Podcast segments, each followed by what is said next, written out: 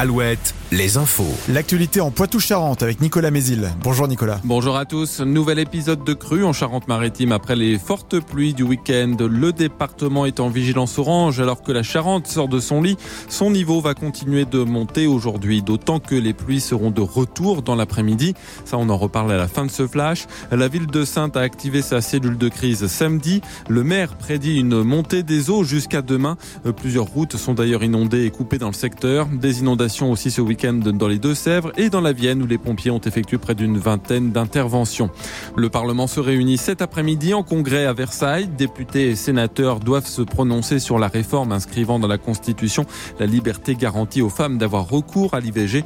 Un vote qui doit recueillir 3 cinquièmes des voix des parlementaires, soit 555 votes.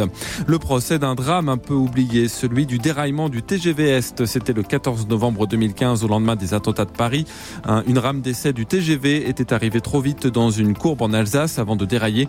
11 passagers avaient trouvé la mort, 42 autres avaient été blessés. Six prévenus comparaissent à partir d'aujourd'hui au tribunal de Paris, la SNCF ainsi que deux filiales et trois cadres des entreprises chargés du pilotage du train.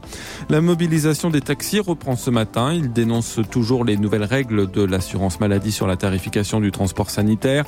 Des opérations escargots sont prévues dans tout le pays et notamment à partir de 10h à Bordeaux. Un barrage filtrant sera également installé à l'aéroport de Bordeaux-Mérignac jusqu'à demain soir. Une nouvelle session de vente de billets pour les Jeux Olympiques de cet été. La billetterie ouvre à 10h et ne va concerner cette fois que les épreuves d'athlétisme qui se tiendront au Stade de France du 2 au 10 août.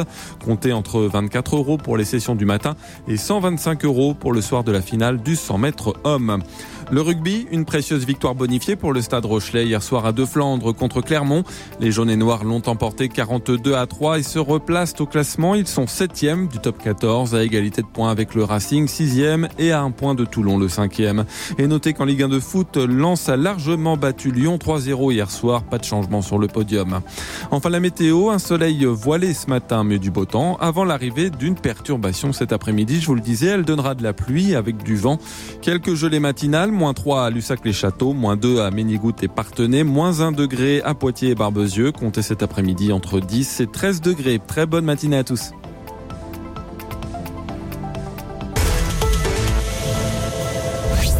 Le matin Alouette. Alouette. 6h10.